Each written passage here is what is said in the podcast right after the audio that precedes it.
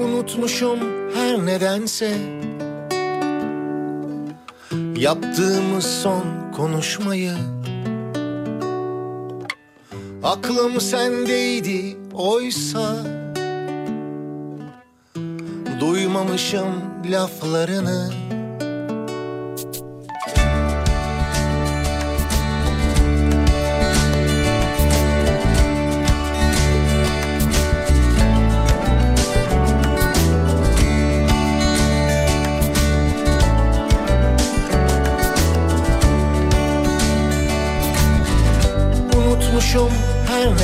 nedense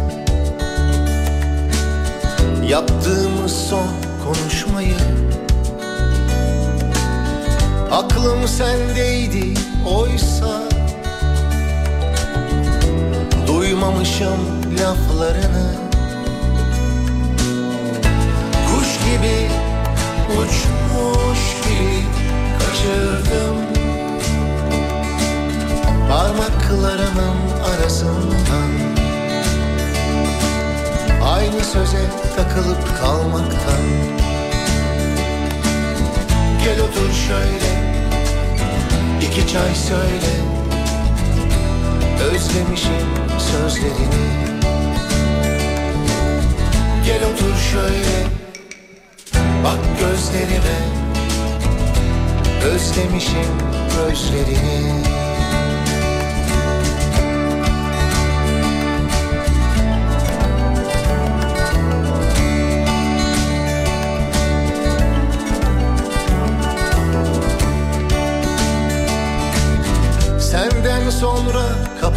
kapatmışım Evdeki tüm perdeleri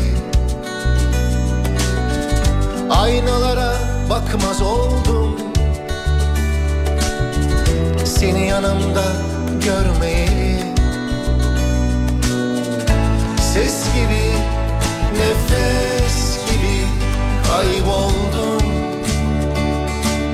Seni arayıp bulamayınca Yerine bir şey koyamayınca Rüyama girsen hiç uyanmasam Özlemişim dokunmayı. Bir sürpriz yapıp aniden gelsen Özlemişim sarılmayı. Rüyama girsen hiç uyanmasam Özlemişim dokunmayı Bir sürpriz yapıp aniden gelsen Özlemişim sarılmayı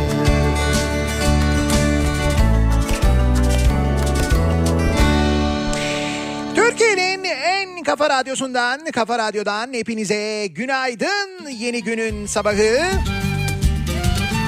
Günlerden Perşembe tarih 16 Mayıs ve İspanya'dan canlı yayındayız. İspanya'nın Bilbao kentinden sesleniyoruz. Türkiye'nin ve dünyanın ve İspanya'nın dört bir yanına. Burada 6'yı 5 dakika geçiyor saat. Gökyüzü gayet zifiri karanlık. Hava henüz aydınlanmış değil. Ve bayağı da serin bir Bilbao sabahı olduğunu söyleyebiliriz. ister Düşüncelerden sıyrılıp biraz mest olmak ister Şarkılarla, türkülerle içindekini tek Zannediyorum İspanya'dan gerçekleştirdiğimiz ilk yayın değil mi Murat? Daha önce İspanya'dan yayın yapmadık. Yani Avrupa'dan birçok yerden yaptık ama Oyuncular değişir o nedenle insan yavaş yavaş alışıyor. İnsan Buenos dias sevgili dinleyiciler.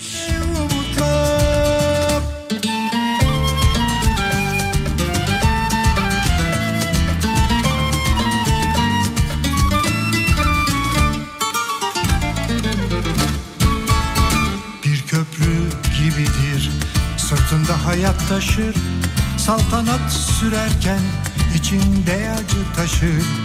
Hayat o köprüden bindir kılıkta geçer.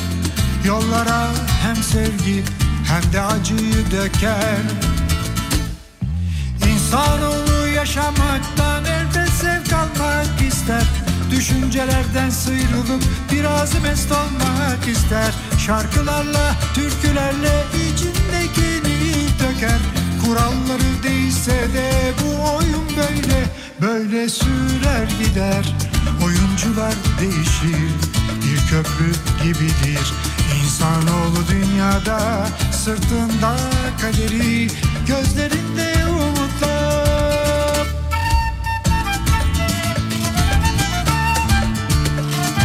Benim de kanıma işlemiş. O yüzden e, burada saat 6'yı 7 geçiyor diye bilgi veriyorum. Çünkü şimdi mesela dün de e, işte telefonla arayanlar işte arıyorlar böyle bir telefondaki o gecikmeden falan da anlaşılıyor. Yurt dışındasın galiba. Evet diyorum yurt dışındayım İspanya'dayım. Ha öyle mi? Saat kaç orada ya? Yurt dışındaki birine ilk önce bunu sormamız da bizim orada saat kaç? Bunu niye soruyoruz? Hani rahatsız mı ettim acaba hani manasında mı soruyoruz yoksa orada saat kaç? Ya mesela hava nasıl yine bir nebze mantıklı geliyor bana ama orada saat kaç? Bir saat gerideyiz İspanya'da şu anda değil mi? Türkiye ile aramızda bir saat fark var. Hava ile ilgili bilgiyi verdik. Hava soğuk yani serin diyebileceğimiz. Akşamları böyle montla gezebiliyorsunuz öyle söyleyeyim. Yağmurda sırılsıklam. Hatta bugün e, dün güneşliydi gayet güzeldi. Bugün de öyle olmasını bekliyoruz ama yarından sonra yağmur başlıyor. Sevdim buldun beni Sonra başka kalbinde euro burada da 7 lira. sıcak temiz yalan Ya daha doğrusu burada bir şey yok. Biz böyle e, bakarken e, rakamlar gayet güzel geliyor. Fakat sonra 7 ile çarpınca ıslanmış evsiz barksız yalan sandviç ne kadar? Evet 4 euro. E, güzel. Yani beni. 28 lira. Evet. İşte o kısmı biraz can acıtıcı. Ama bu Almanya'da da aynı. Burada da aynı. Yunanistan'da da aynı. Bir şey değişmiyor orada. Çarpan 7 olunca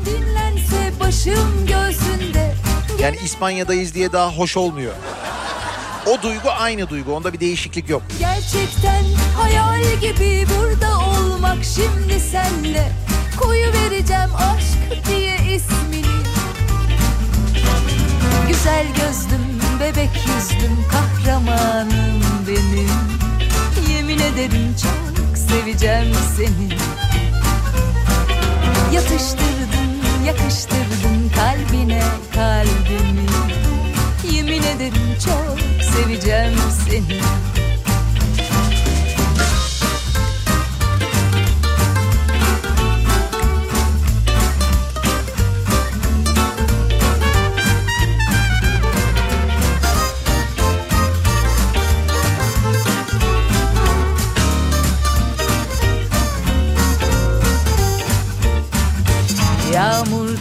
sırılsıklam ıslanmış evsiz barksız yalnız. Bir sokak kedisiydim buldun beni. Kalbinde bir yer açtın Sıcak temiz yalansız. Hoş gelmesem de hoş buldun beni.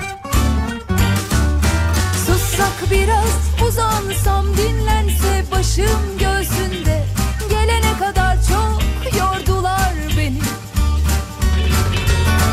Gerçekten hayal gibi burada olmak şimdi senle Koyu vereceğim aşk diye ismini Biraz genel kültür. Yaşayarak öğrenmek bir şehri e, gerçekten güzel bir ülkeydi aynı zamanda. Daha önce geldim İspanya'ya aslında ben ama şimdi daha önce mesela e, Barcelona'ya ve Sevilla'ya gelmiştim herhalde. Barcelona'da diyorlar ki işte neredesiniz İspanya. İspanya değil burası diyorlar Katalan Cumhuriyeti. Şimdi buraya geldik Bilbao. Neredesin? E, İspanya'dayız, Bilbao'dayız. Hayır, Bask bölgesindesiniz diyorlar. Arkadaş bir İspanya'da ne zaman biz İspanya'da olacağız ya?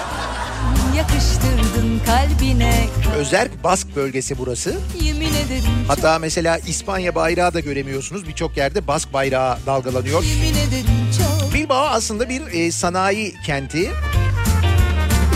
Hatta e, şöyle bilgiler de var mesela İspanya'nın geneli göze e, göze alındığında böyle geneli değerlendirildiğinde e, İspanya'nın havası en kirli kenti de deniyormuş aynı zamanda. Şimdi o bilgiyi öğrendik mesela İspanya'nın havası en kirli kenti burasıysa eğer çünkü bayağı bildiğim pırıl pırıl bir hava var. Yani nefes alırken ya da böyle ne bileyim derin nefes aldığında falan herhangi bir sıkıntı yaşamıyorsun ama dediğim gibi İspanya'nın sanayi bölgesi olarak biliniyor burası. Ama bir yandan da acayip bir sanat şehri mesela.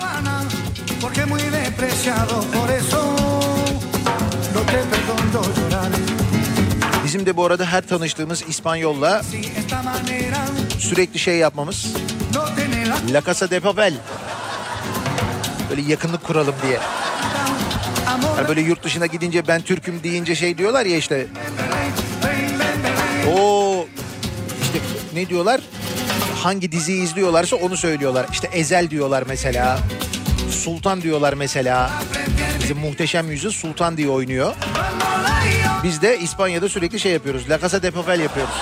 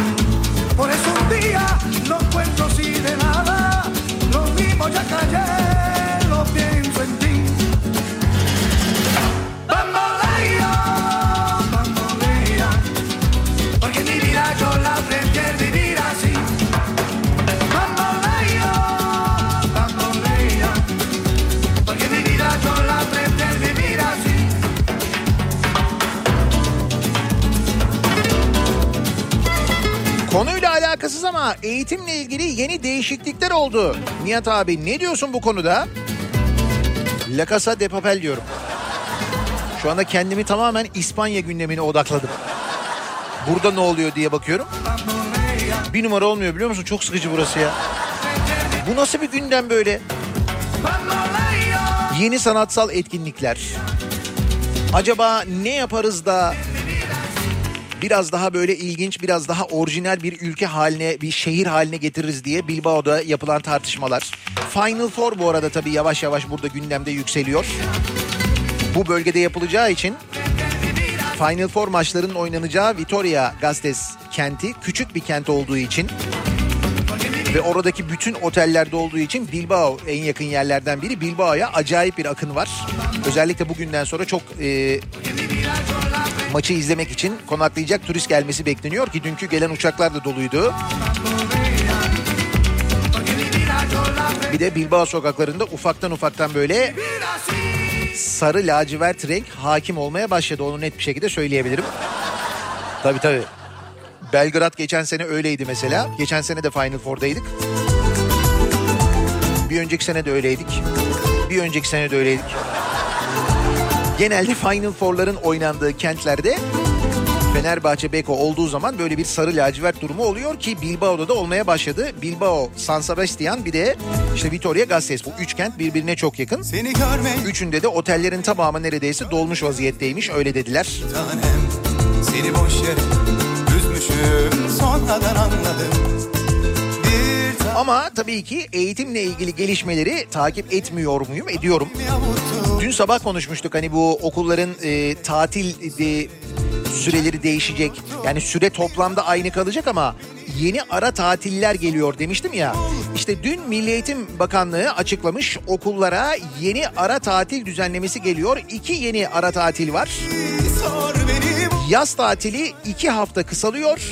O iki hafta Nisan ve Kasım'da ara tatil oluyor. aldığımdan beri korkardım gideceğinden Milli Eğitim Bakanı Ziya Selçuk bakanlıkta düzenlediği basın toplantısında yeni eğitim öğretim çalışma takvimi modelini açıklamış.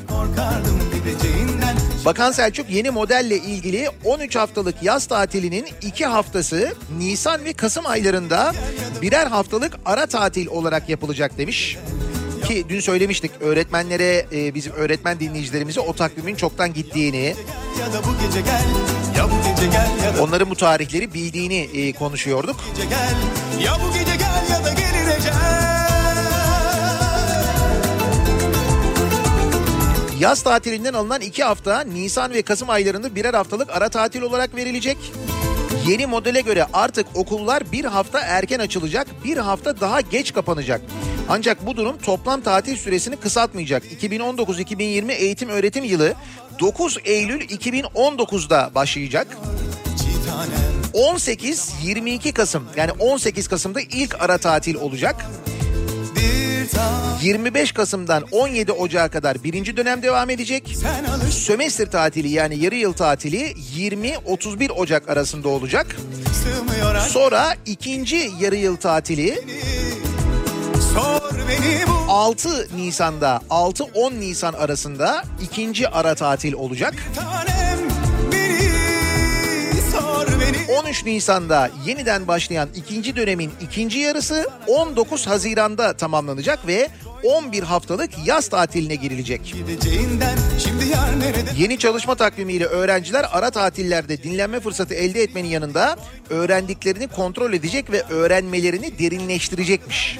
Hani çok severek hani söylerdik incelerimden Bu sebepten sen gece gel ya da bu gece gel Bu arada e, bu ara tatilde öğretmenlerin tatil takviminde bir değişiklik olmayacağı söylenilmiş. Sadece eğitim yılı kapanışı ve açılışındaki seminer dönemlerinin birer haftası yıl içine alınacak. Yani öğrencilerin tatilde olduğu ara dönemlerde öğretmen ve okullardaki işleyiş devam edip öğretmenler çeşitli kurslara katılacaklarmış. İşte onlar devam edecekmiş. Dolayısıyla o ne güzel öğretmenler de iki hafta tatil daha oh yapmayın. Zaten öğretmenler o konuda kızgınlar ve haklılar. Biz sanki böyle bütün yaz tatili yapıyormuş gibi davranıyorlar bize. Öyle değil diyorlar. Öyle değil.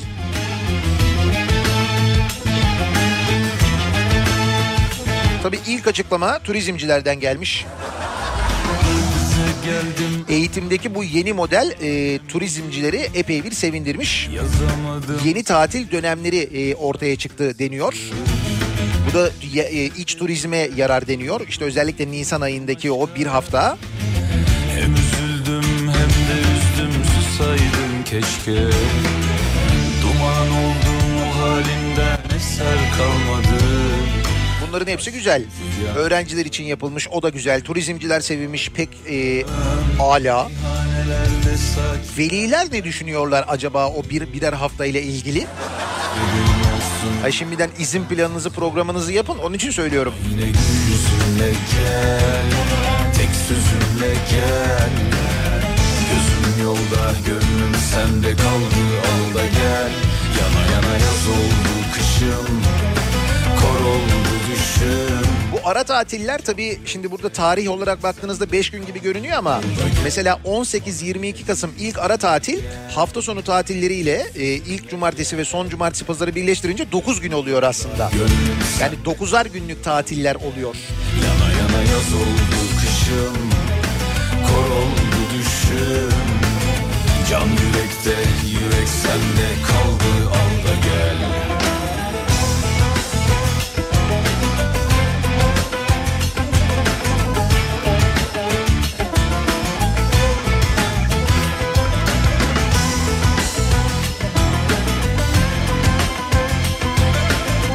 Turizm Bakanı turizm şirketi sahibi değil miydi ya? Öyleydi de yani Milli Eğitim Bakanı da özel okul sahibiydi. Öyle değil miydi? Sağlık Bakanı hastane grubu sahibi. İşte deneyimlerini bizimle paylaşıyorlar. Öyle düşünelim. Yani iyi düşünelim, iyi olsun. Önemli olan çocuklara faydalı olsun. Olacak mı? Eğitimin öncelikli sorununun tatil olduğunu fark edemeyenlerin programı. Öğretmen bir dinleyicimiz göndermiş mesela. Öyle mi ya? Ara tatil değil miydi o ya? derman olmadı Çok istedim olsun diye sensiz İşi gücü bıraktık. Veseli ve Kalinic oynayacak mı ona bakıyoruz. Valla ben de bilgi almaya çalışıyorum. Herhalde bugün biraz daha sağlıklı bilgi alırım. Dün çünkü kafileler yana yaz oldu e, Vitoria'ya ulaştılar. Hem e, Fenerbahçe, Beko hem Anadolu Efes hem CSK hem Real Madrid. Bir yandan da oradan böyle bilgiler almaya çalışıyoruz. Bugün biraz daha sağlıklı bilgi alırım. Ama Veseli oynayacak diye biliyorum. İşte Kalinic'le ilgili daha henüz bir bilgi edinemedim. Acaba bir Datome sürprizi olur mu? Bir yandan da onu peşindeyim. Merak etmeyin çalışmalarım sürüyor. Yürek sende kaldı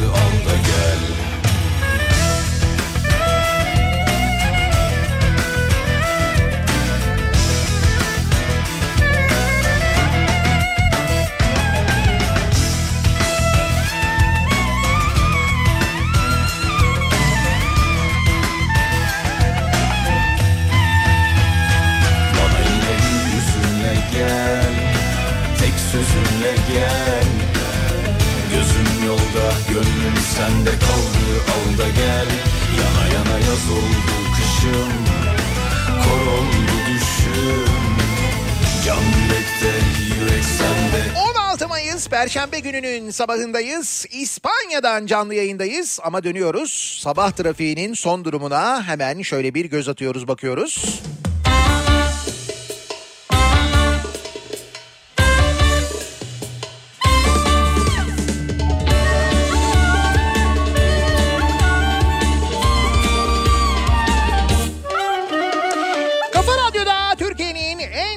Radyosunda devam ediyor.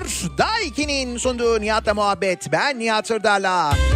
16 Mayıs Perşembe gününün sabahındayız. 7.30'a yaklaşıyor saat. İspanya'dan, Bilbao'dan canlı yayındayız. Burada ilham beklerken birileri ondan rica etti. Evet evet hepinizin aklına gelen durum o. Evet y- euro 7 lira. Evet burası bize göre çok pahalı. Evet her şeyi 7 ile çarpıyoruz. İlham beklerken Ama yine de burada kimsenin umurunda değil onu söyleyeyim yani. Hani sen Türkiye'den geldin dur o zaman sen üç buçukla çarp öyle yapmayalım bir indirim yapalım falan durumu yok. Onlar çok ilgilenmiyorlar konuyla öyle söyleyeyim. Onların gündemi başka. Hatta dünyanın gündemi de başka. Mesela dünya Trump'ın dün ilan ettiği ulusal acil durum emrini e, konuşuyor. Bunu biliyor musunuz mesela?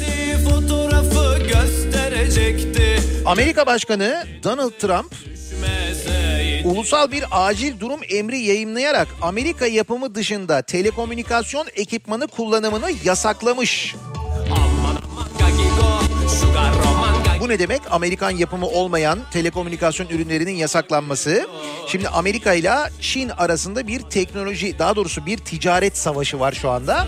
Bu uzun zamandan beri konuşuluyor. İşte Amerika Çin ürünlerine vergi koyuyor. Çin bunun üzerine işte Amerika'ya e, Amerika ile ilgili bir takım kararlar alıyor falan derken şimdi bu bu da o e, ticaret savaşının bir hamlesi olarak kabul ediliyor. Özellikle Çinli teknoloji şirketi Huawei'yi saf dışı bırakmak için yapıldığı yorumları var Amerikan basınında.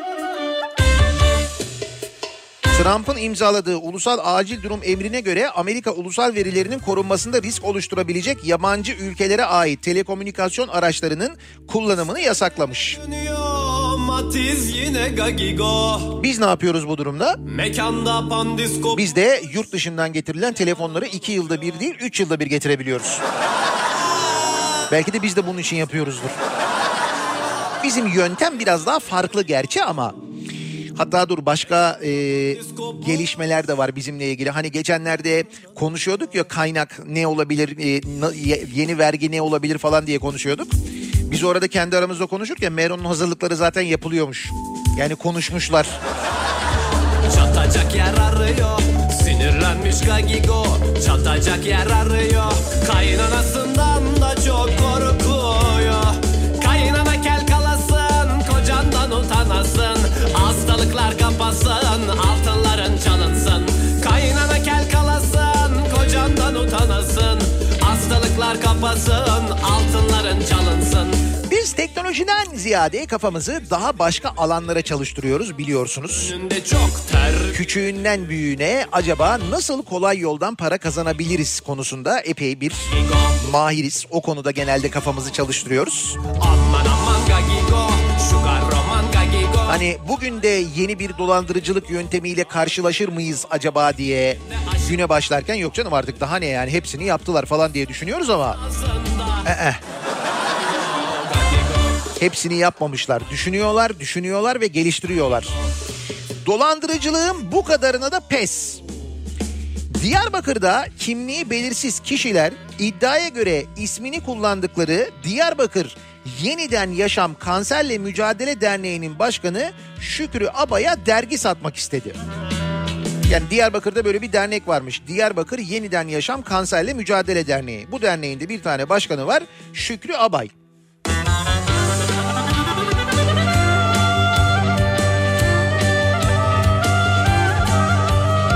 Abay bundan birkaç ay önce evinden çıkıp derneğine e, doğru gidiyor.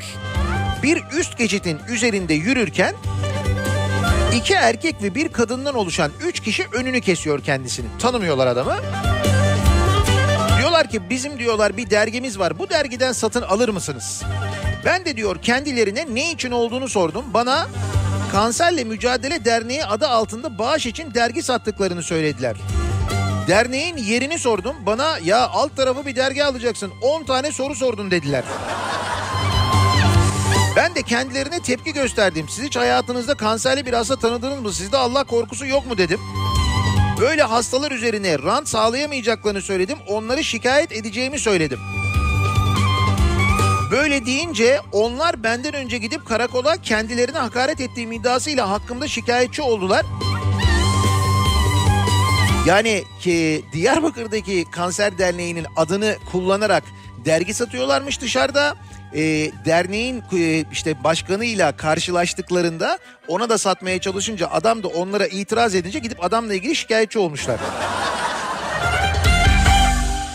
Böyle çok oluyor dernek işte şu dernek için satıyoruz bu dernek için satıyoruz. Eskiden çok şey yaygındı. E, işte maliye dergisi satıyoruz. Ne dergisi? Maliye dergisi. Alır mısınız bir 10 tane? 10 tane? Ama şimdi tabii maliye dergisi bir de direkt 10 tane diye giriyor. Bir 10 tane alır mısınız? Ya 15 tane alalım biz ya. Öyle ya ya gerçekten maliye dergisi ise ya gelen gerçekten maliyedense. Derginin üzerinde de kocaman maliye yazıyordu.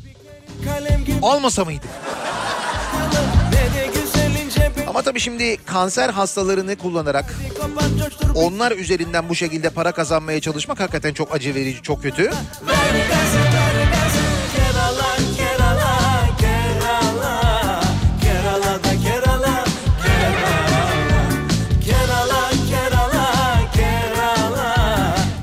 Dolandırıcılık işi hep varmış sevgili dinleyiciler. Bu yeni bir şey değil. Ve maalesef bizim topraklarda tabii dünyanın başka yerlerinde de var elbette. Hani bi- bizim kadar böyle sürekli yeni yöntemler, yeni yaratıcılıklar falan oluyor mudur?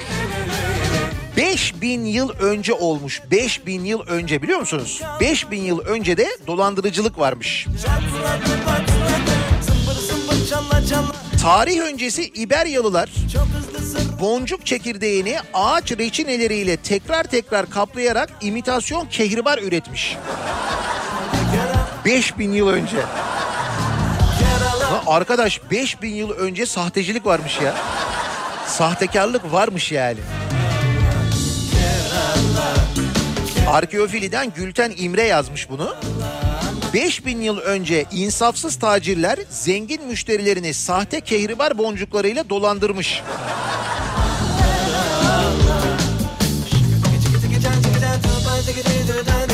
İspanya'da burada olmuş bunlar ha. Vay İspanyollar vay. Vay La Casa del Papel'ler vay.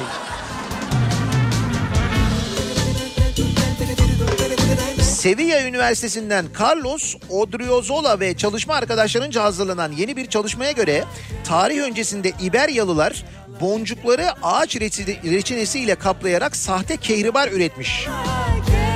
Kehribar boncukların süs olarak ve sembolik açıdan tarih öncesinde Avrupalılar için ne derece önemli olduğu yapılan çok sayıda araştırma tarafından doğrulanmış. Bu çalışmaysa boncukların üzerine reçinelerle defalarca kaplanmasıyla elde edilen ve İberyalıların olası sahte kehribar boncuklarını ilk kez tartışma konusu ediyor.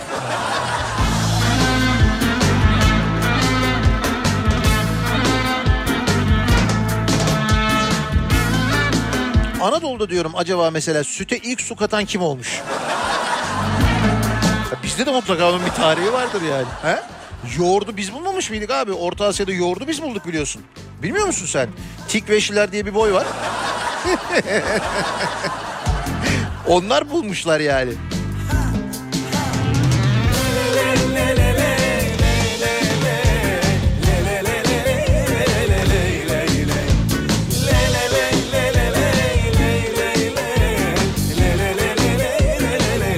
Rusya yine bizim domatesleri geri göndermiş.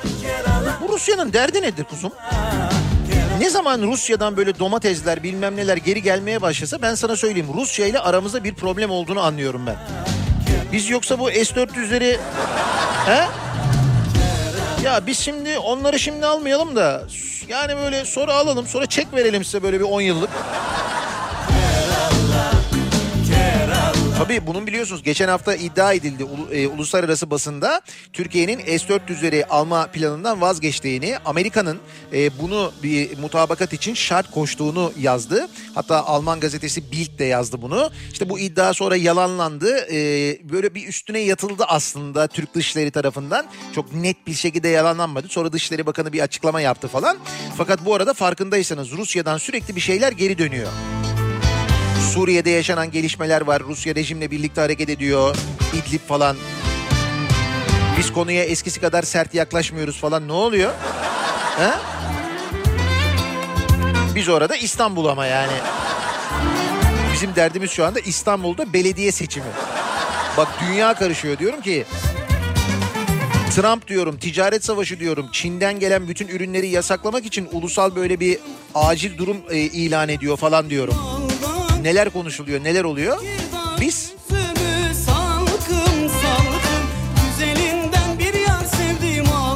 Rus Tarım Ürünleri Denetim Ajansı Türkiye'den getirilen 21 ton domatesde Güney Amerika güvesinin tespit edildiğini söylemiş. Bak işin içinde Amerika'da var ufaktan mesaj da veriliyor. Sen diyor Amerika ile diyor demek ki diyor anlaşıyorsun diyor. Ha, o zaman diyor domatesleri Amerika'ya sat diyor.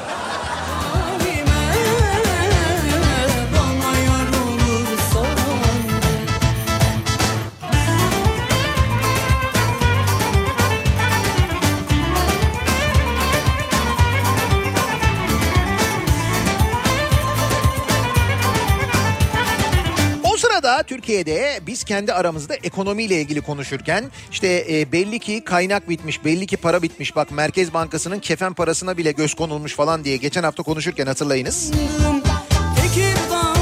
Acaba nasıl bir kaynak bulabiliriz, bir kaynak yaratabilir miyiz diye kafa yorarken meğer bizden önce zaten kaynak için kafa yoruluyormuş. Tabii cep telefonlarına biliyorsun önce bir vergi geldi değil mi? Cep telefonlarındaki ÖTV artırıldı. Şimdi burada mesela 1000 euro olan bir telefon. İşte iPhone'un bilmem ne modelini burada 1000 euroya alabiliyorsun. Dün baktık 1000 euro. 7 ile çarpıyoruz. Biz yuvarlak hesap yapıyoruz onu. 7 ile çarpıyoruz. 7 bin liraya gelen telefonun Türkiye'deki fiyatına baktık hatta. Türkiye'de 12 bin lira o telefon. 5 bin lira fark var arada şu anda. Bu da tabii euro olduğu için böyle. Aynı telefon 1000 dolar mesela Amerika'da. Dolayısıyla o zaman fiyat farkı biraz daha artıyor. Şimdi doğal olarak sen de diyorsun ki ya yurt dışına giderim o zaman yurt dışından alırım diyorsun. Alırsın da. Onu ancak 3 yılda bir alabilirsin. Artık. Resmi gazetede yayınlandığı yurt dışından telefon getirme süresi 2 yıldan 3 yıla çıkarıldı. Aman boş ver benim telefonum bana yeter ben şimdi onu yenilemem böyle idare ederim falan diyebilirsin gayet normal ekonominin durumu malum. AliExpress'ten alışveriş yapıyor musun? Canım geçmiş olsun. Yine resmi gazetede yayınlanan Cumhurbaşkanı kararına göre kanunda yapılan değişikliğe göre posta ücretleri de getirildikleri ülke ve birimlerine oranla artırıldı.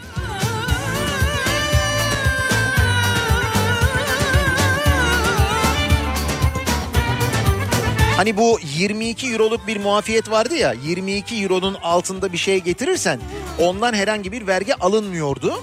Kaldı ki son dönemde işte bu AliExpress'ten aldıkların genelde Çin'den geliyor zaten. O gelenlere de görme ücreti mi, görülme ücreti mi öyle bir şey, e, öyle bir para alınıyordu. İşte PTT ile geliyor. PTT memuru diyor ki görülme ücreti var diyor onu ödeyeceksiniz diyor. Allah Allah diyorsun. Ha, kapıya da gelmiş. Sipariş de vermişsin. Kaç hafta beklemişsin. Mecbur alıyordun. İşte o 22 euro vardı ya.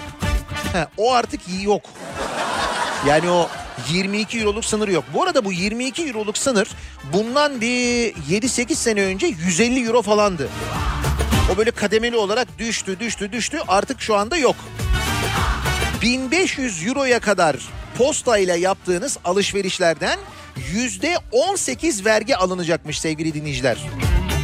Ha bir dakika dur şöyle Avrupa ülkelerinden posta ve hızlı kargo taşımacılığı ile gelen kıymeti 1500 euroyu geçmeyen kullanıma mahsus eşyalar için yüzde 18 vergi alınacak. Yani Avrupa'dan alırsam posta ile gelirse yüzde 18. Diğer ülkelerden gelen ürünler AliExpress biliyorsun AliExpress de bir ülke. Böyle kocaman bayağı büyük bir ülke. Bizim için öyle yani değil mi? Hatta ayrı bir dünya orası yani. Diğer ülkelerden gelen ki bunun içinde Çin de var, AliExpress de var işte. Yüzde yirmi. Yani ne alırsan üzerine yüzde yirmi konulacak bundan sonra. Hiç fark etmiyor. Bir dolarlık bir şey mi aldın orada bir dolar mı görünüyor? 20 sent vergi ödeyeceksin.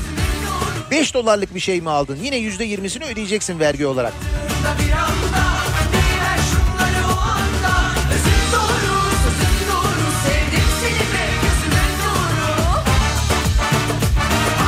Peki bunlar yeter mi? Bunlar bizi keser mi? Bence kesmez. Zaten kesmemiş de. Artık nasıl bir durumdaysak döviz satışından da vergi alınıyor. Yine bu resmi gazetede dün yayınlandı. Cumhurbaşkanlığı kararına göre kambiyo işlemlerinde satış tutarı üzerinden binde bir vergi alınacak. Dolar bozdurdun, euro bozdurdun. Ona da vergi. Nasıl? Bence bu da güzel. Hatta bence bu daha başlangıç. Mücadeleye devam. Hayat mücadelesine yani.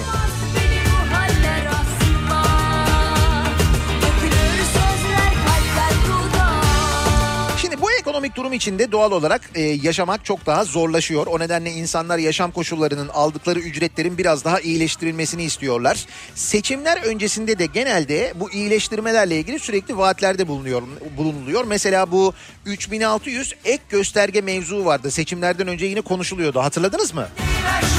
İşte yerel seçimlerden sonra hallediyoruz. 3600 ek gösterge geliyor. Müjde olsun, hayırlı olsun falan diye böyle konuşmalar yapılıyordu. Hatırladınız mı? Heh. Şimdi seçimler bitti. Meclis yeniden çalışmaya başladı ve İyi Parti polis, öğretmen, din görevlisi ve hemşireler gibi devlet memurları için mecliste 3600 ek gösterge ile ilgili bir yasa teklifi getirdi. Öyle değil mi? Denmiyor muydu? Seçimlerden sonra hallediyoruz. Merak etmeyin. Şöyle bit- bitiriyoruz, böyle yapıyoruz. Müjdeler olsun, hayırlı olsun. Peki ne oldu? AKP ve MHP'nin oylarıyla reddedildi 3600 ek gösterge teklifi. Canım.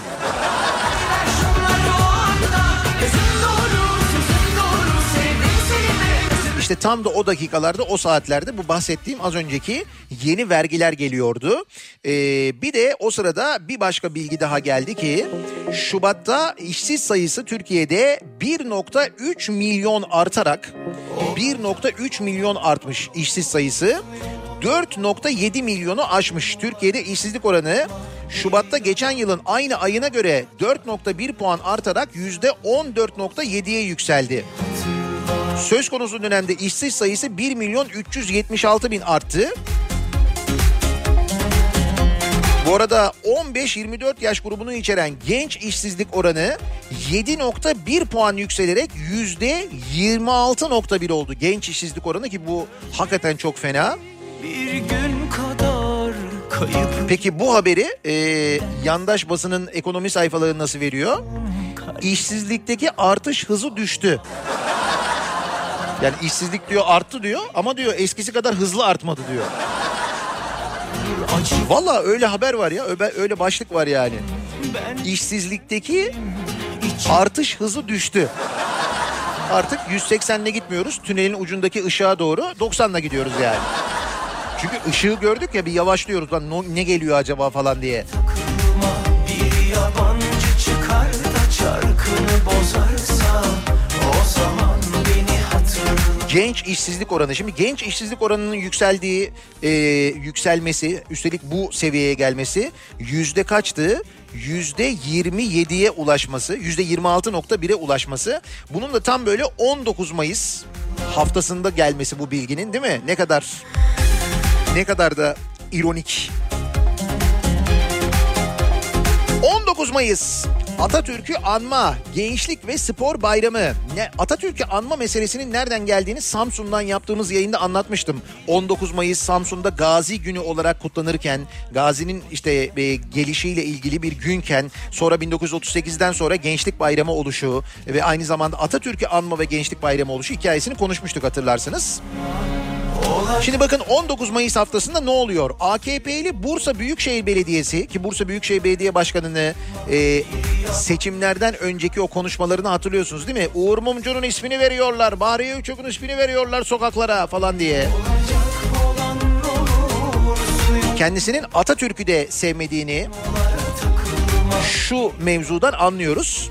Bursa Büyükşehir Belediyesi 19 Mayıs Atatürk'ü anma Gençlik ve Spor Bayramı için hazırladığı ve astığı afişlerden Atatürk'ü çıkartmış sevgili dinleyiciler. Bursa'nın değişik yerlerine asılan afişlerde 19 Mayıs Atatürk'ü anma Gençlik ve Spor Bayramı yerine sadece 19 Mayıs Gençlik ve Spor Bayramı kutlu olsun yazısı kullanılmış Bursa'da. Gönlümü kadar 31 Mart seçimlerinde AKP'den aday olan Ali Nur Aktaş'ın belediye başkanı olarak seçildiği ilde yaşanan bu hadise İyi Parti Osman Gazi ilçe başkanlığı tarafından fark edilmiş ve sosyal medyada paylaşılmış. Yapılan paylaşımdan sonra Bursa Büyükşehir Belediyesi açıklama yapmış. Demiş ki 19 Mayıs Atatürk'ü anma açıklamada var. Gençlik ve Spor Bayramı dolayısıyla Bursa'nın çeşitli yerlerindeki billboardlarda yer alan tasarımı grafik birimimizin hazırladığı çalışmalardan birinin tam bitmemiş taslak halinin asılması sonucu maalesef eleştirilere sebep olmuştur. Eleştirilere sebep olması maalesef. Onların bu afişi hazırlamasında bir maalesef yok. Hatalı paylaşımın sosyal medyada bu nakıs haliyle yer alması hoş değildir. Bak kabahatli bir de paylaşan oldu. Görüyor musun? Kenara yazın. Önümüzdeki dönem bu Bursa'dan çok haber gelir ben size söyleyeyim. Bursalıları da bu arada tebrik ediyorum ayrıca seçimlerinden ötürü. Gerçekten de çok isabetli bir seçim olmuş. Marmaris'te de bu arada 19 Mayıs kutlamaları gerçekleşmiş. Şimdi 19 Mayıs pazar gününe geliyor ya birçok kentte mesela hafta içi de kutlamalar yapılıyor gençlerle. bomba Marmaris'te 19 Mayıs Atatürk'ü anma Gençlik ve Spor Bayramı'nın 100. yılı etkinlikleri kapsamında düzenlenen yürüyüşte İzmir Marşı söyleyen öğrencilere tepki gösteren bir kişiyle öğrenciler arasında tartışma çıktı. İzmir Marşı'nı söylemişler öğrenciler tepki görmüşler. Sebep yol boyunca 15 Temmuz Marşı'nın çalındığını belirten öğrencilerin 19 Mayıs Atatürk'ü anma Gençlik ve Spor Bayramı'nda 15 Temmuz Marşı mı çalınmış? Mona 15 Temmuz Marşı mı varmış bu arada ben duymadım onu. Demek ki var herhalde. Öğrenciler demişler ki 19 Mayıs'ta 15 Temmuz Marşı ne arıyor? Gelmiş burada biri boğazımı sıkıyor beni buna bana İzmir Marşı'nı söylettirmiyor sözleri duyulmuş öğrencilerin. Allah Allah.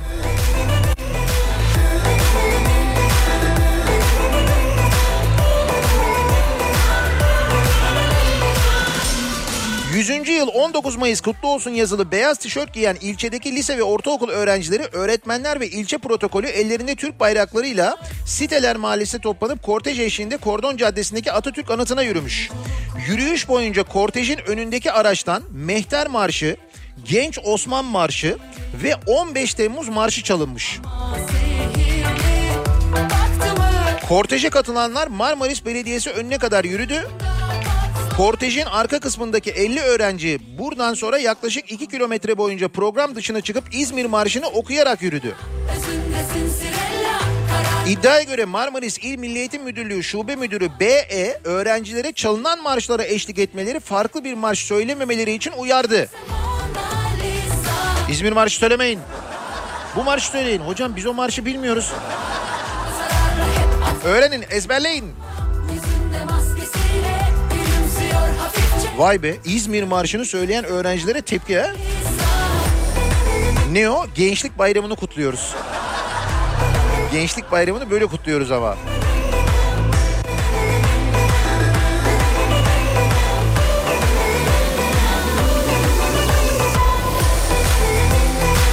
Bir de tabii gündemde bir Trabzon meselesi var.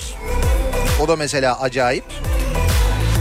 Konuştuk değil mi biz e, Esenler Belediye Başkanı Tevfik Göksu'nun söylediğini hani e, İstanbul'a suyu biz getirdik biz suyu getirmesek İmamoğlu indirimden bahsedebilecek miydi falan diye.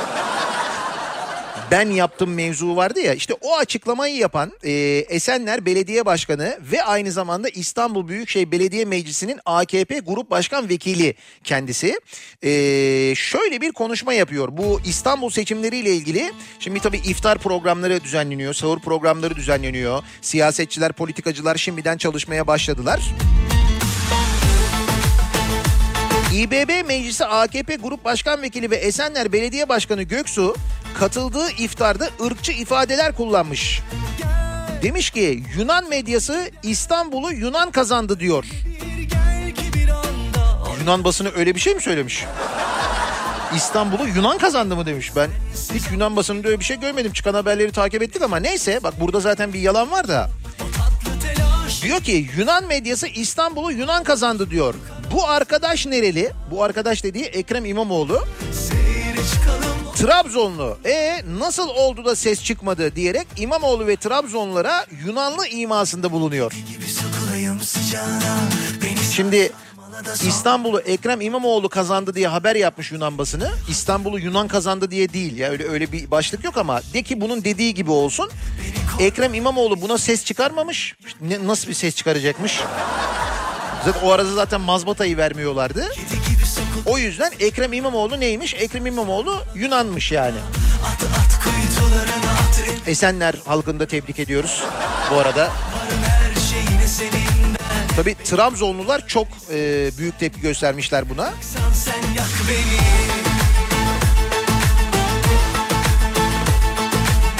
Şimdi İstanbul'daki Karadenizli sayısını da e, düşününce hemen kendisi bir açıklama yapmış. Demiş ki ben ağzıma Trabzon kelimesini almadım. Bize her yer Trabzon demiş. Bize her yer Trabzon demiş bak. Gel, gel de kavuşalım. Renk Bu arada İstanbul Büyükşehir Belediye Meclisi'nde su fiyatlarında indirim sağlayan karar kabul edilmiş. Ekrem İmamoğlu'nun kararı hatırladınız mı? Bak adam 19 gün belediye başkanlığı yaptı. 19 gün. Su fiyatları indi. Bir. Konutlarda yüzde 46'ya varan iş yerlerinde yüzde 10 indirim olması bekleniyormuş bu arada. Ve e, yine belediye meclisinden 19 Mayıs'ta ve Ramazan bayramında ulaşımın bedava olması kararı çıkmış. 19 Mayıs'ta. Resmi bayramlarda e, 19 Mayıs'ta, 29 Ekim'de, 30 Ağustos'ta bedava oluyor muydu İstanbul'da? Olmuyordu değil mi? Şimdi olacakmış işte. Öğrencilerin aylık e, kart ücreti, İstanbul kart ücreti 40 liraya e, indirilmiş. O da 40 lira olmuş. Bak 19 gün belediye başkanlığı yaptı sadece. 19 günden sonra neler oluyor bak. Ayrıca Ramazan bayramında da ulaşım ücretsiz olacakmış. O da %50 indirimli oluyordu değil mi? Şimdi ücretsize dönmüş o da.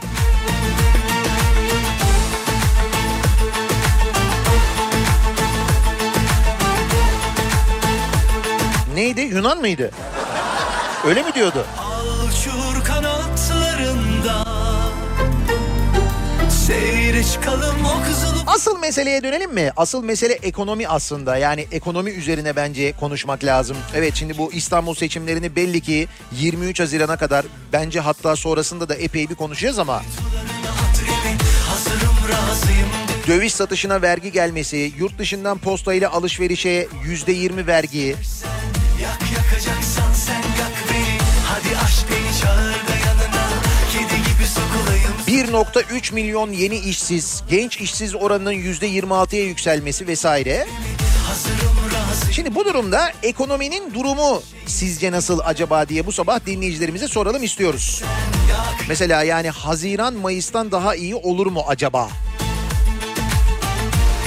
Ekonominin durumu bu sabahın konusu olsun. Ekonominin durumuyla ilgili dinleyicilerimiz yorum yapsınlar istiyoruz.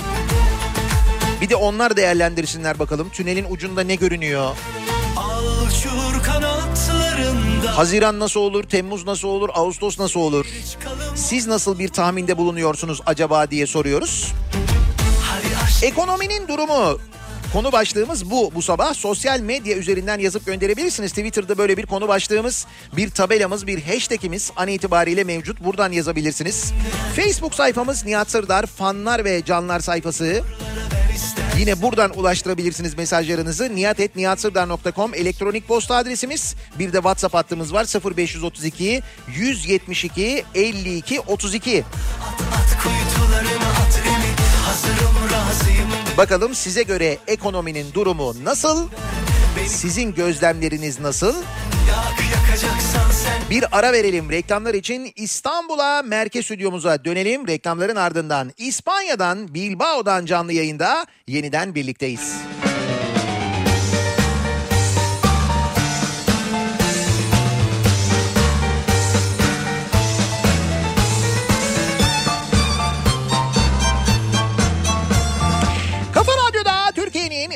kafa radyosunda devam ediyor. Daiki'nin sunduğu Nihat'la muhabbet. Ben Nihat Sırdar'la Perşembe gününün sabahındayız. İzmir Marşı ile devam ediyoruz. Neden? Çünkü dün Marmaris'teki 19 Mayıs yürüyüşü sırasında İzmir Marşı söyleyen öğrencilere müdahale edilmiş. Söylemeyin demişler. 15 Temmuz Marşı çalıyor ona eşlik edin demişler. Şimdi belki bizi Marmaris'te dinleyen gençler varsa ya da herkes en azından radyoda çalarken eşlik edebilirler diye düşünerek İzmir Marşı ile başlıyoruz programımızın ikinci bölümüne.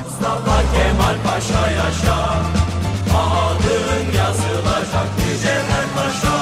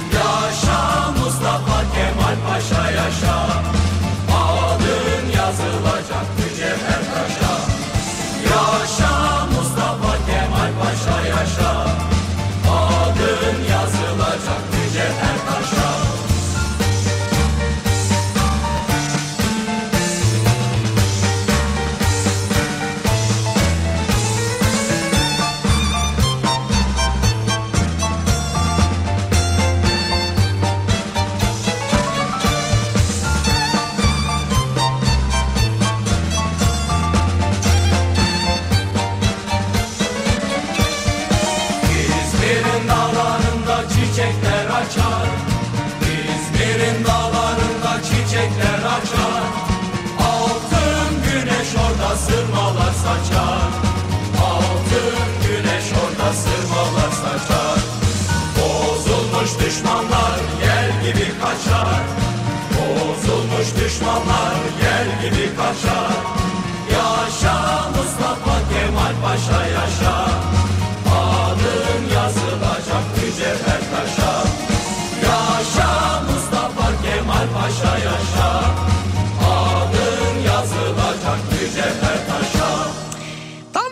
yıl önce bugünlerde e, İzmir işgal edildi. Yunan orduları tarafından hatırlayalım. Tam 100 yıl önce oldu bu. İşte milli mücadelede tam 100 yıl önce başladı. Mustafa Kemal Bandırma vapuruna bindi. Bugün Samsun'a doğru yola çıktı. 19 Mayıs'ta Samsun'a ayak bastı. Sonrası milli mücadele biliyorsunuz zaten. Ama şimdi İzmir Marşı'nı söylemek ayıplanıyor, yasaklanıyor. O marşı söyleme, bu marşı söyle diye gençlere yön veriliyor. Nasıl? Ekonomiye dönelim. Ekonominin durumu bu sabahın konusu. Yeni vergiler. Bu arada İspanya'dan yayında olduğumuzu da unutmayalım diye. Şimdi müsaade ederseniz onun da biraz havasını atalım yani. İspanya'dan yayındayız ya. Buenos dias canım. Akşam programında Gypsy King'i konuk alabilir miyiz ya? Bugün Bora Duran geliyormuş biliyor musun konuk? Pınar Rating'e. Sola doğru. Şöyle. Felice di stare lassù. 10 yaşındaki oğlum diyor ki bir şeyler üretilirse ekonomi iyi olur. Çocuk bu çocuk 10 yaşında diyor Gülşah. Gülşah'cığım sen yine de tünelin ucundaki ışığın tren olabileceğini çocuğa söyle de.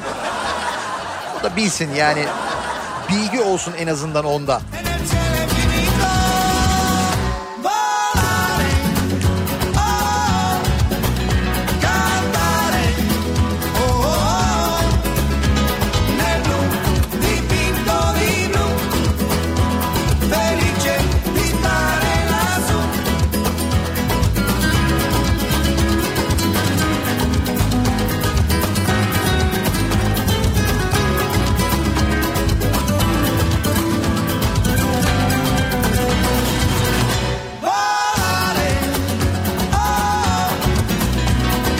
Ekonominin durumu ile ilgili ben hiç yorum yapmasam daha iyi aslında demiş bir dinleyicimiz.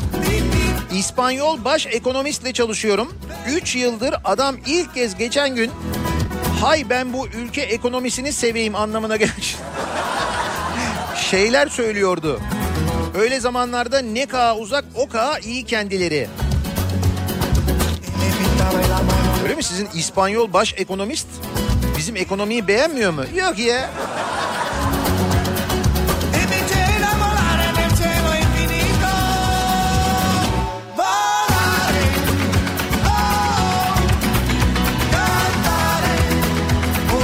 Ekonominin durumu dün itibariyle dolar 6, euro 6.72, benzin 7.21, motorin 6.62, LPG 3.91, çeyrek altın 409 lira.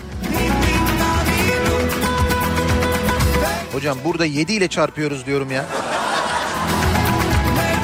İşte 6.72 de çok zor olacak da o yüzden biz 7 ile çarpıyoruz. Bir de üstüne vergi falan koyuyorlar çünkü aşağı yukarı 7 liraya denk geliyor zaten. Yani 7'ye denk geliyor zaten. Burada daha iyi anlıyorsun 7 ile çarpınca daha net anlaşılıyor yani.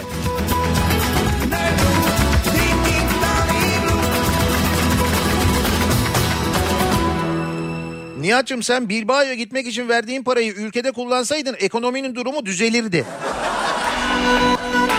Diyor Erdinç göndermiş. Erdinç'im bilseydim seni de getirirdim. Bu kadar kıskanacağını bileydim. Ekonominin durumu çok ömelli diyor Onur.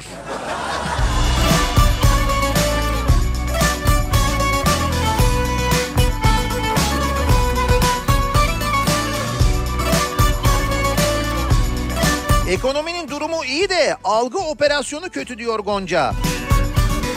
Ekrem İmamoğlu hakkında Yunan göndermesi yapan AKP'li Göksu tepkiler üzerine demiş ki algı operasyonu yapılıyor demiş. Ya arkadaş bu ne algı operasyonuymuş ya. Ne algı operasyonuymuş bu ya. Murat sana hiç algı operasyonu yaptılar mı? Yaptılar değil mi? Ki biz mi yaptık? Deme öyle be. Biz takılıyoruz şakasına öyle yani. Öldüm sanki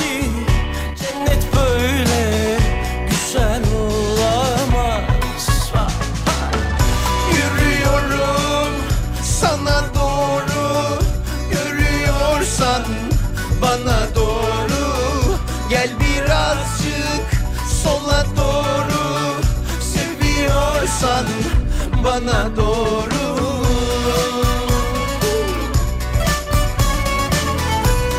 Bu şarkıyı söyleyen Bora Duran bugün Kafa Radyo'nun konuğu Pınar Rating'de saat 14'te. Hay Hay Allah keşke radyoda olsaydım sola doğru oynarken bir fotoğraf çektirirdik ya.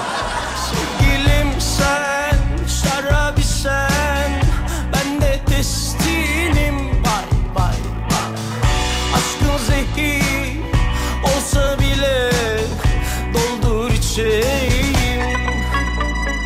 Ekonominin durumunu şöyle özetleyebiliriz diyor Levent. Enflasyon Şampiyonlar Ligi'ne, vatandaş ikinci lige. Öldüm sanki Böyle mi acaba değerlendirsek? Bak böyle daha kolay anlaşılıyor aslında fena değil. Yürüyorum sana doğru Görüyorsan bana doğru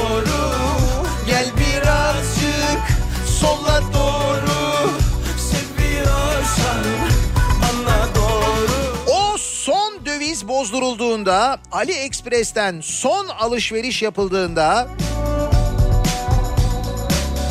Çokomel yeni para kaynakları bulacaktır mutlaka. Ben ayak bastı parası öneriyorum ekonominin durumunu düzeltmek için diyor. Ceren göndermiş. Sana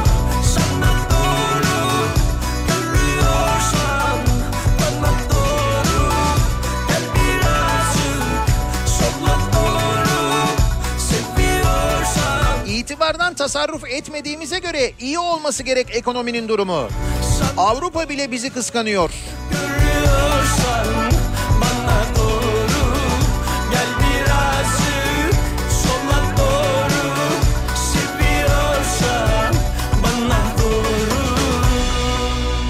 Evet ya bu makam aracı e, harcamalarında işte uçak harcamalarında falan maşallah hiç böyle bir geriye doğru düşüş yok. Geriye doğru gidiş yok. Epey bir fena yani. Nasıl Ekonominin durumu tünelin ucu bence 100 numaraya çıkıyor diyor Mehmet. oldun Ama ışık vardı. Fotoselli demek ki biz yürüdükçe ışık yanıyor. İşte dediğiniz gibi ise oluyor ya fotoselli böyle girince yanıyor. Onun gibi bir şey herhalde. Ne değişti ne gücendirdi hassas kalp Ekonominin durumu diyor ki Elif eskiden yiğidin muhtaç olduğu bir soğan vardı artık o da yok. Kapıyı çarptın Daha bugün e, markete girmedim. Bugün bir markete de gireceğim İspanya'da. Market fiyatlarına da bir bakacağım.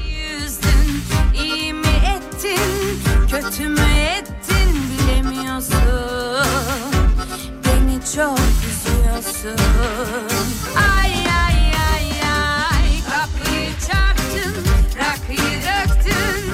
Ağzını bozdun kediyi üzdün. İyi mi ettin kötü mü ettin bilemiyorsun. Beni çok üzüyorsun. Ankara'dan Çiğdem ekonomi için hoş geldin 90'lar diyorum. Çünkü kambiyo vergisi o zamanlar vardı.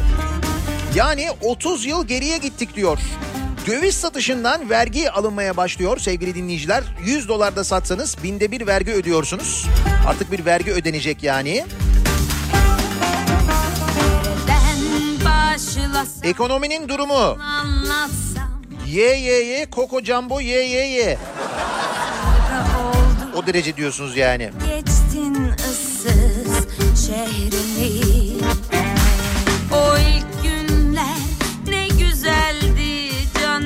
Nihat Bey İzmir Marşı'nı maç sırasında İspanya'dan dinlemek istiyoruz.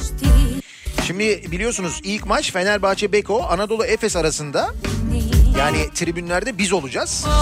Ama tabii bizim maçtan bir saat sonra da e, hemen Real Madrid CSK maçı oynanacağı için aslında Real Madrid ve CSK taraftarı da gelecekler, izleyecekler ama ağırlıklı biz oluruz diye tahmin ediyorum. Yani Fenerbahçe ve Efes seyircisi olur diye tahmin ediyorum. Bence kesin söylenir. Yani iki seyirci birlikte İzmir Marşı'nı söylerler. Ha bunu siz televizyondan duyar mısınız, duyabilir misiniz? Ne olur? Ondan çok emin değilim. Geçen mesela Fenerbahçe Beko Galatasaray Doğa Sigorta maçında Fenerbahçe seyircisi e, İzmir Marşı'nı söyledi. Hatta hak, hukuk, adalet tezahüratları yapıldı. TV bu veriyordu. Hemen sesi kıstılar. Kapıyı çarptın, rakıyı döktün, ağzını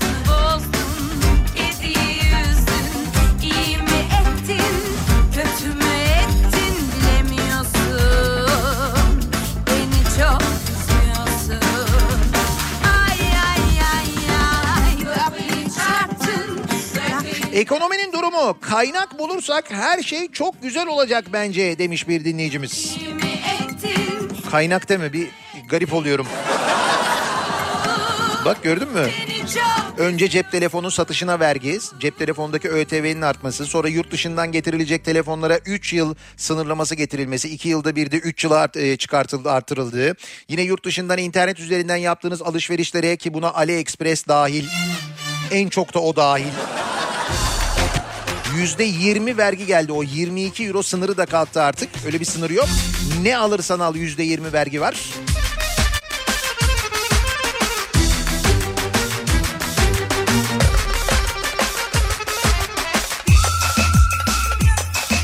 Ekonominin durumunu şöyle özetleyeyim diyor Gözde. Memurum.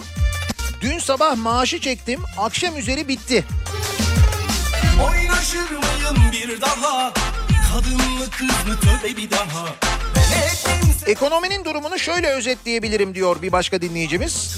Cibili cibili cibili şok şok şok şok şok.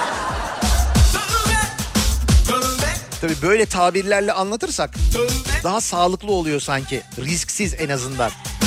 Dolaşır mıyım bir daha O bar bu bar geceden sabaha Hadi kapat beni evlere at Dönersem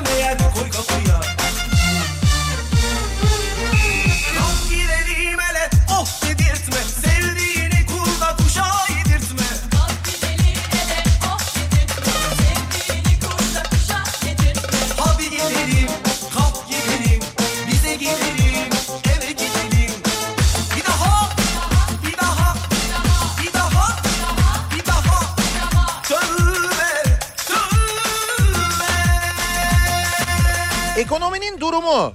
Ekonominin durumu kalmadı. Şimdi yaz başlıyor. Turizmin hareketliliği yanıltıcı olacak. Eylül'e kadar o sektörü baş tacı yapıp sanal bir düzelme gibi yansıtacaklar. Yalnızca topal turizm sektörü kaldı bir nebze para kazandıran ama Eylül'den sonra 2019'un sancısını esas o zaman hissedeceğiz maalesef diyor Erkan. Öyle mi olacak diyorsunuz? Yani tünel Eylül'e kadar mı gidiyor? Tünelin ucu orası mı yani? Onlar yaramaz. Bu hain sensiz yapamaz.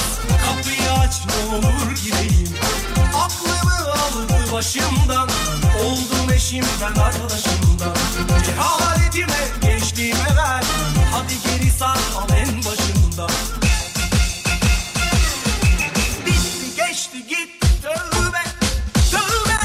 Ekonominin durumu deve kuşu kabarede Metin Akpınar'ın dediği gibi. Derd üstü, murad üstü, bir bereket, bir bolluk sorma gitsin. Öyle diyordu değil mi? Hadi kapat beni evlere at Dönersem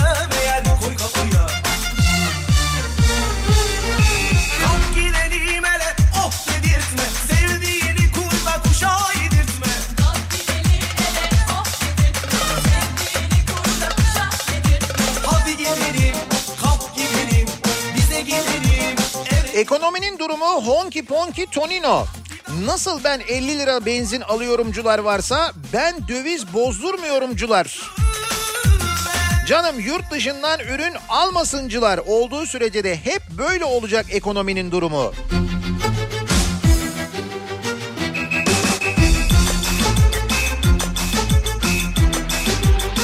Ekonomimizin durumunu şöyle özetleyebilirim. Küçükken bakkaldan aldığım ürünleri o bakkala inat yine aynı bakkalın karşısındaki duvarda daha ucuza satmam gibi. Sonuç belli. Ticaret hayatım erken bitti. Bizim ekonomide öyle işte. Aslında evet çok basit ama bence doğru bir anlatım gibi duruyor sanki değil mi?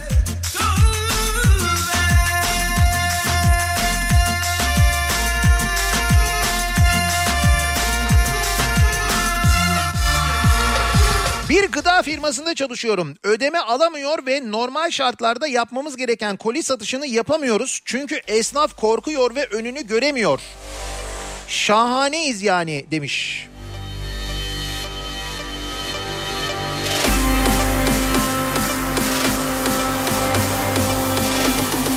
Hatay'dan Antakya'dan Kadir. Ben marketten 100 liraya iki poşet alamıyorum. Ne ekonomisinden bahsediyoruz? O tünelin ucunda kamyon yok. Bayağı hızlı tren var. O kadar hızlı mı olacak ya? İşte Eylül diyorlar. Eylül'ü görürüz en azından diyorlar.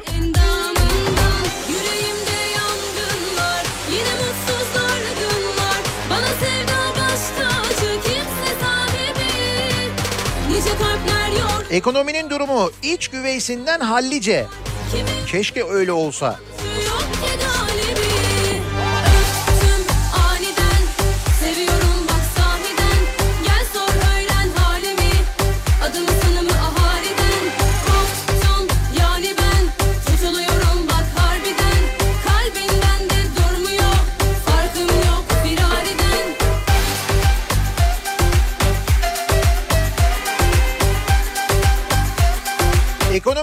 Hakkında kimse turizme güvenmesin diyor Cüneyt. Gelen turistler bir şişe su dört kamış isteyenlerden. Ayrıca oteller halen boş. Her sene daha da düşürüyoruz turist kalitesini Alanya bölgesinde demiş. Yani turizmle ilgili beklediğimiz gelirleri yakalayamayabiliriz diyor. Ölmüş de ağlayanı yok ekonominin durumu için diyor Özge. endamından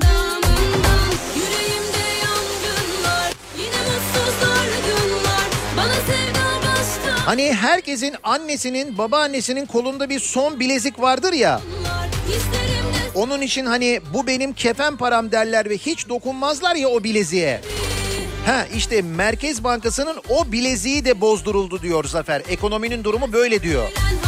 Aslında öyle oldu doğru.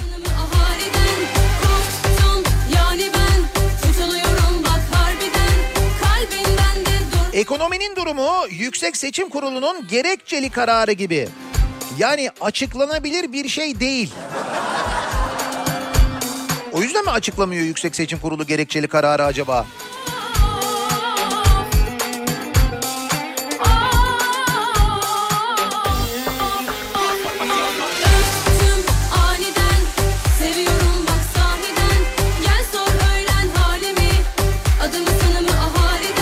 Ekonominin durumu piston aşağı.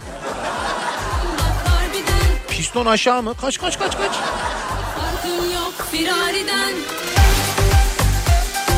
Ekonominin durumunu konuşuyoruz bu sabah sevgili dinleyiciler soruyoruz. Ee, neden? Çünkü işte işsizlik oranındaki ciddi artış genç işsizlik oranının yüzde 26'ya gelmesi, döviz satışlarından alınacak olan yeni vergiler, cep telefonu, yurt dışından getirilecek cep telefonlarına 3 yıl sınırı getirilmesi ve ÖTV'sinin artırılması, yurt dışından yapılan alışverişlerde özellikle internet üzerinden yapılan alışverişlerde ve özellikle Çin'den yapılan alışverişlere gelen %20 vergi işte bütün bunlarla ilgili düşünüp ekonominin durumunun nasıl olduğunu bizzat o ekonominin içinde yaşayan dinleyicilerimize soruyoruz. Reklamlardan sonra yeniden buradayız.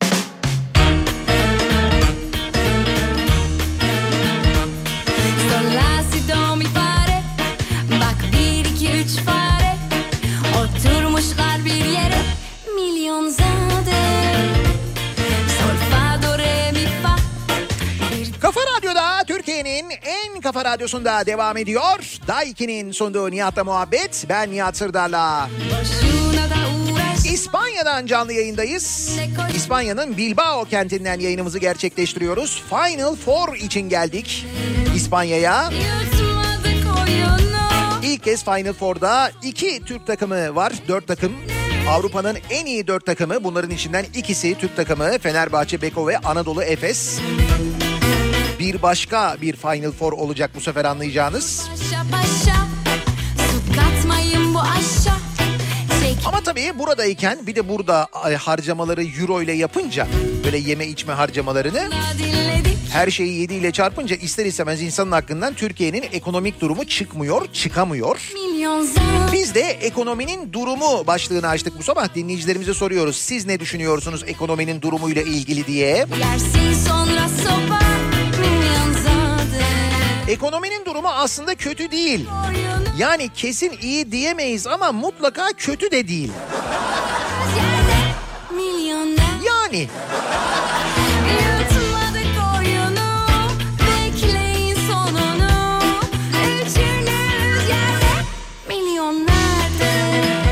Ekonomi yok ki durumu olsun diyor mesela Özge göndermiş.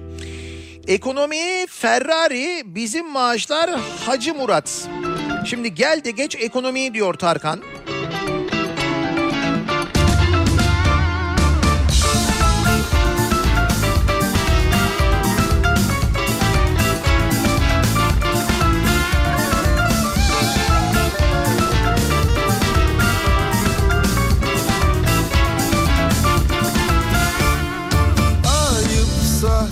Ekonominin durumu devlet maaşları ödemekte bile zorlanıyor. Her ay maaşları 13'ünde kurumlara gönderen devlet son 2 aydır bunları ayın 14'ünde son anda ödüyor. Önümüzdeki aya Allah kerim durumu var yani. O kadar mı ya? Bak Kuzey Kıbrıs Türk Cumhuriyeti'nde de maaşları ödeyemiyordu devlet. iş adamından e, önden avans almışlardı. Geçen ay değil mi? Geçen ay o konuşuluyordu, tartışılıyordu Kuzey Kıbrıs Türk Cumhuriyeti'nde.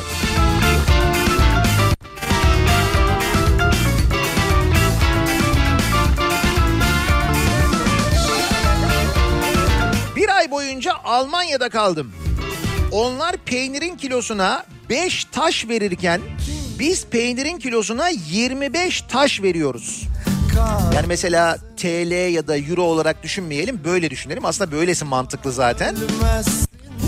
Katlamalı ekonomi bizde. Ekonominin durumu böyle diyor Özge. Ya yaşamak var ya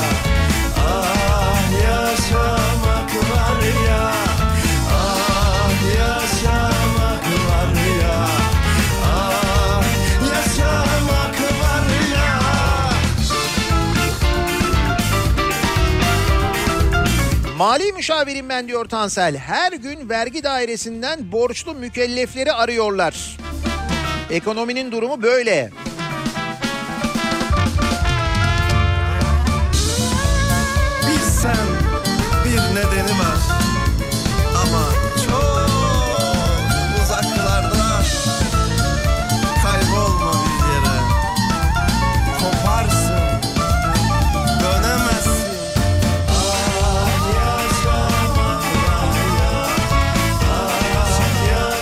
Yanlış anlama var onu düzeltmemiz lazım. Bankaların döviz satışı yani müşterilerin döviz aldığı durumda vergi var. Yani döviz bozdurduğunuzda değil diyor Seda.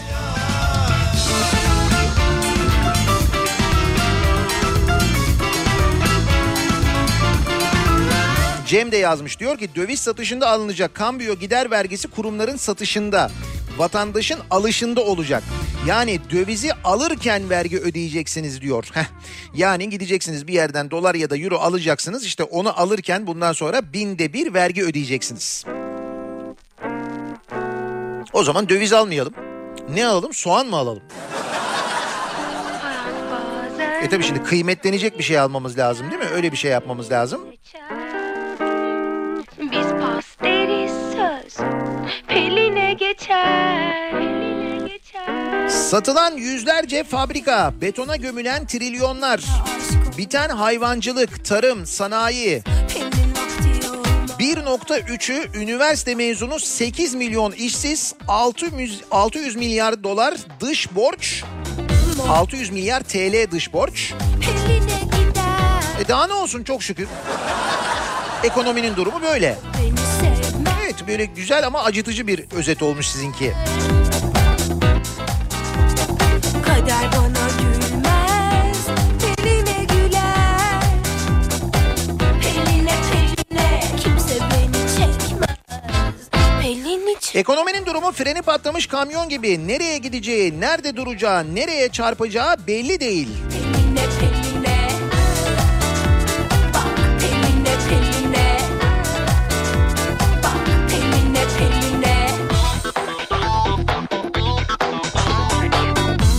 Ekonominin durumu yeni asfalt gibi. Sıcak o yüzden üstüne basamıyoruz.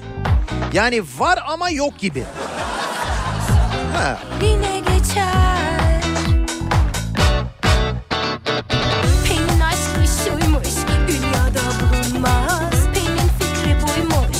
Pelinle yarışılmaz. Biz rüzgar türbini imalatçısıyız diyor bir dinleyicimiz. Tedarikçilerimiz yani elektrikçi, polyesterci, demirci kimse bize fiyat veremiyor. Kimse önünü göremiyor. Esnaf kan ağlıyor demiş. Bak işte böyle piyasadan bilgiler geliyor, haberler geliyor.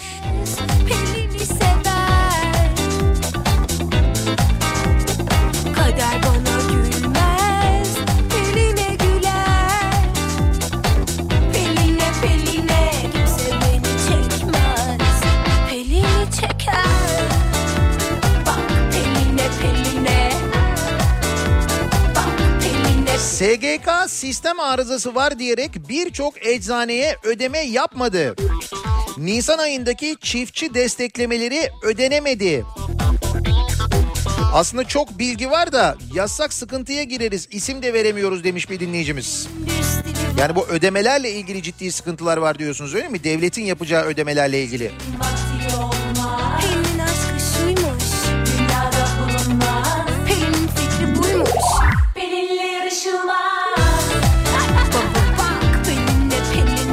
Ekonomiye bir pelin lazım.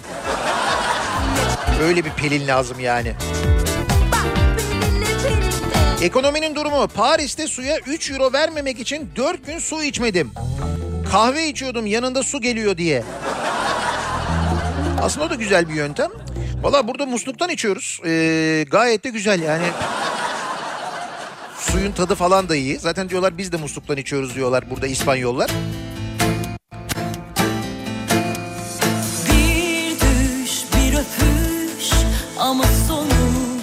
Ekonominin durumu Antalya'da çalışan bir memur olarak bildiriyorum. Özellikle maaşı aynı gün akşam biten arkadaşa benim maaşım yatınca hesabım artıya geçemiyor. Biz Antalya'da böyleyiz. İstanbul'da yaşayanlara Allah yardım etsin demiş. Kumsal göndermiş. sana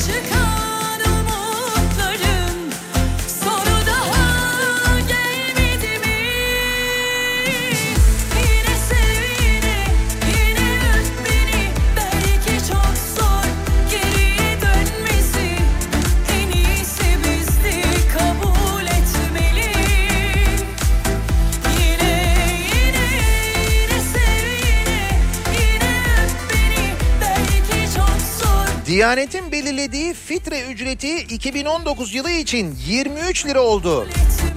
4 kişilik aile için aylık 2760 lira. Daha ne diyeyim işte ekonominin durumu böyle. Asgari, asgari ücretin üstünde oluyor değil mi?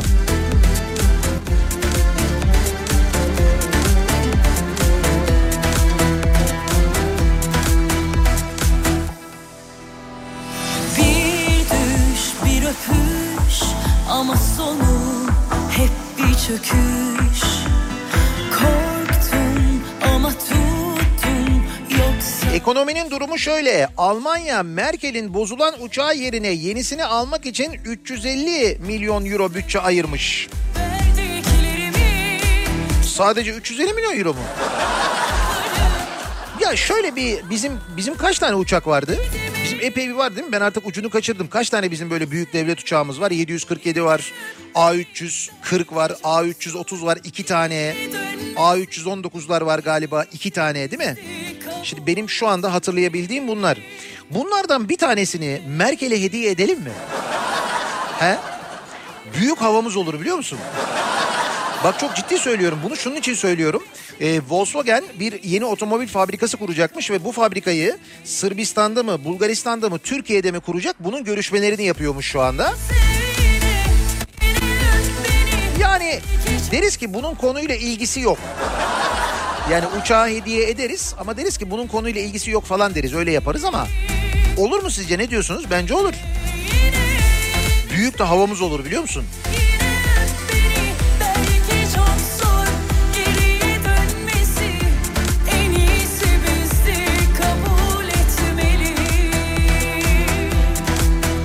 İstanbul Büyükşehir Belediyesi Ataköy iki telli şaftı metrosunda müşavir firmaya ödenek vermiyor.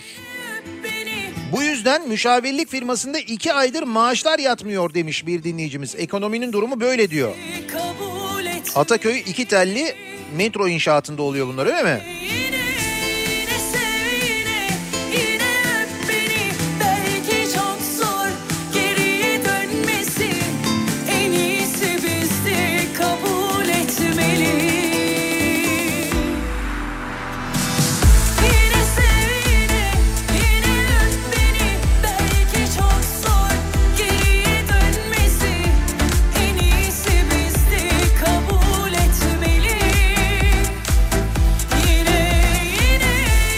Herkes tünelle ilgili mesaj gönderiyor da tünelden ne zaman çıkarız? Tünelin ucundan gelen ne? Kimisi diyor ki hızlı tren, kimisi diyor ki tır geliyor. Kimisi diyor ki çokomel taşıyan tır geliyor. Sizce nasıl acaba ekonominin durumu diye bu sabah soruyoruz. Dinleyicilerimizle konuşuyoruz. Reklamlardan sonra yeniden buradayız.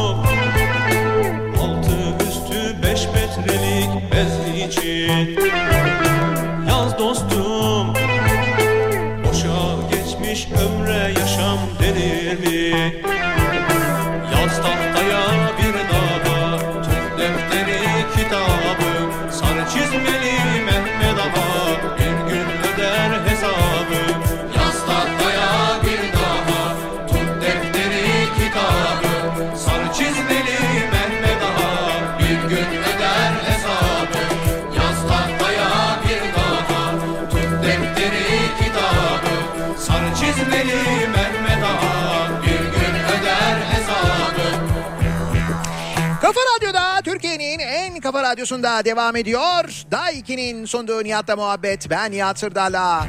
Perşembe gününün sabahındayız. İspanya'dan canlı yayındayız. Yoksul görsen besle kaymak Ekonominin durumu bu sabahın konusu. Dinleyicilerimiz nasıl görüyorlar ekonomiyi acaba diye sorduk. Yurt dışından getirdiğim telefonları artık açtıramıyorum. Geçti o günler. Benden telefon isteyenlere sesleniyorum. Alın şimdi kendi telefonunuzu. Belli ki kalbin sık sık gidiyor geliyor herhalde yurt dışına. Telefon aldığıma değil de o açtırma parası nedir diye soruyor. Hemen cevap veriyorum 620 lira. Evet yurt dışından 3 yılda bir telefon getirebileceksiniz zaten. Onu da açtırmak için burada kaydettirmek için 620 lira ödüyorsunuz. Ki o da muhtemelen seçimden sonra bence artacak. Seçimden önce artmaz.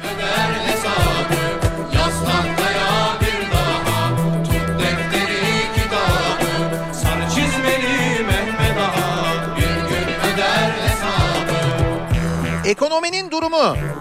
Ferrari görünümlü Doğan, kabak, domates, soğan. Her şey algı operasyonu.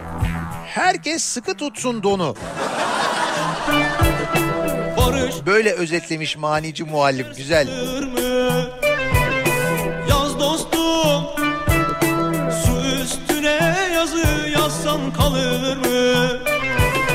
Yaz dostum Bir dünya ki haklı haksız karışmış Yaz dostum Tünelin ucundaki görünen ışık hani en son görülen ve insanı içine çeken beyaz ışık var ya diyor Ersan.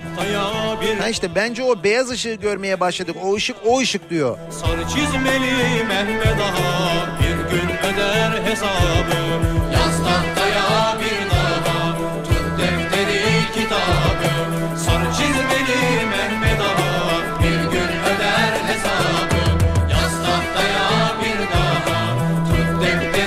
Sen 20 yıl oku, mühendis ol.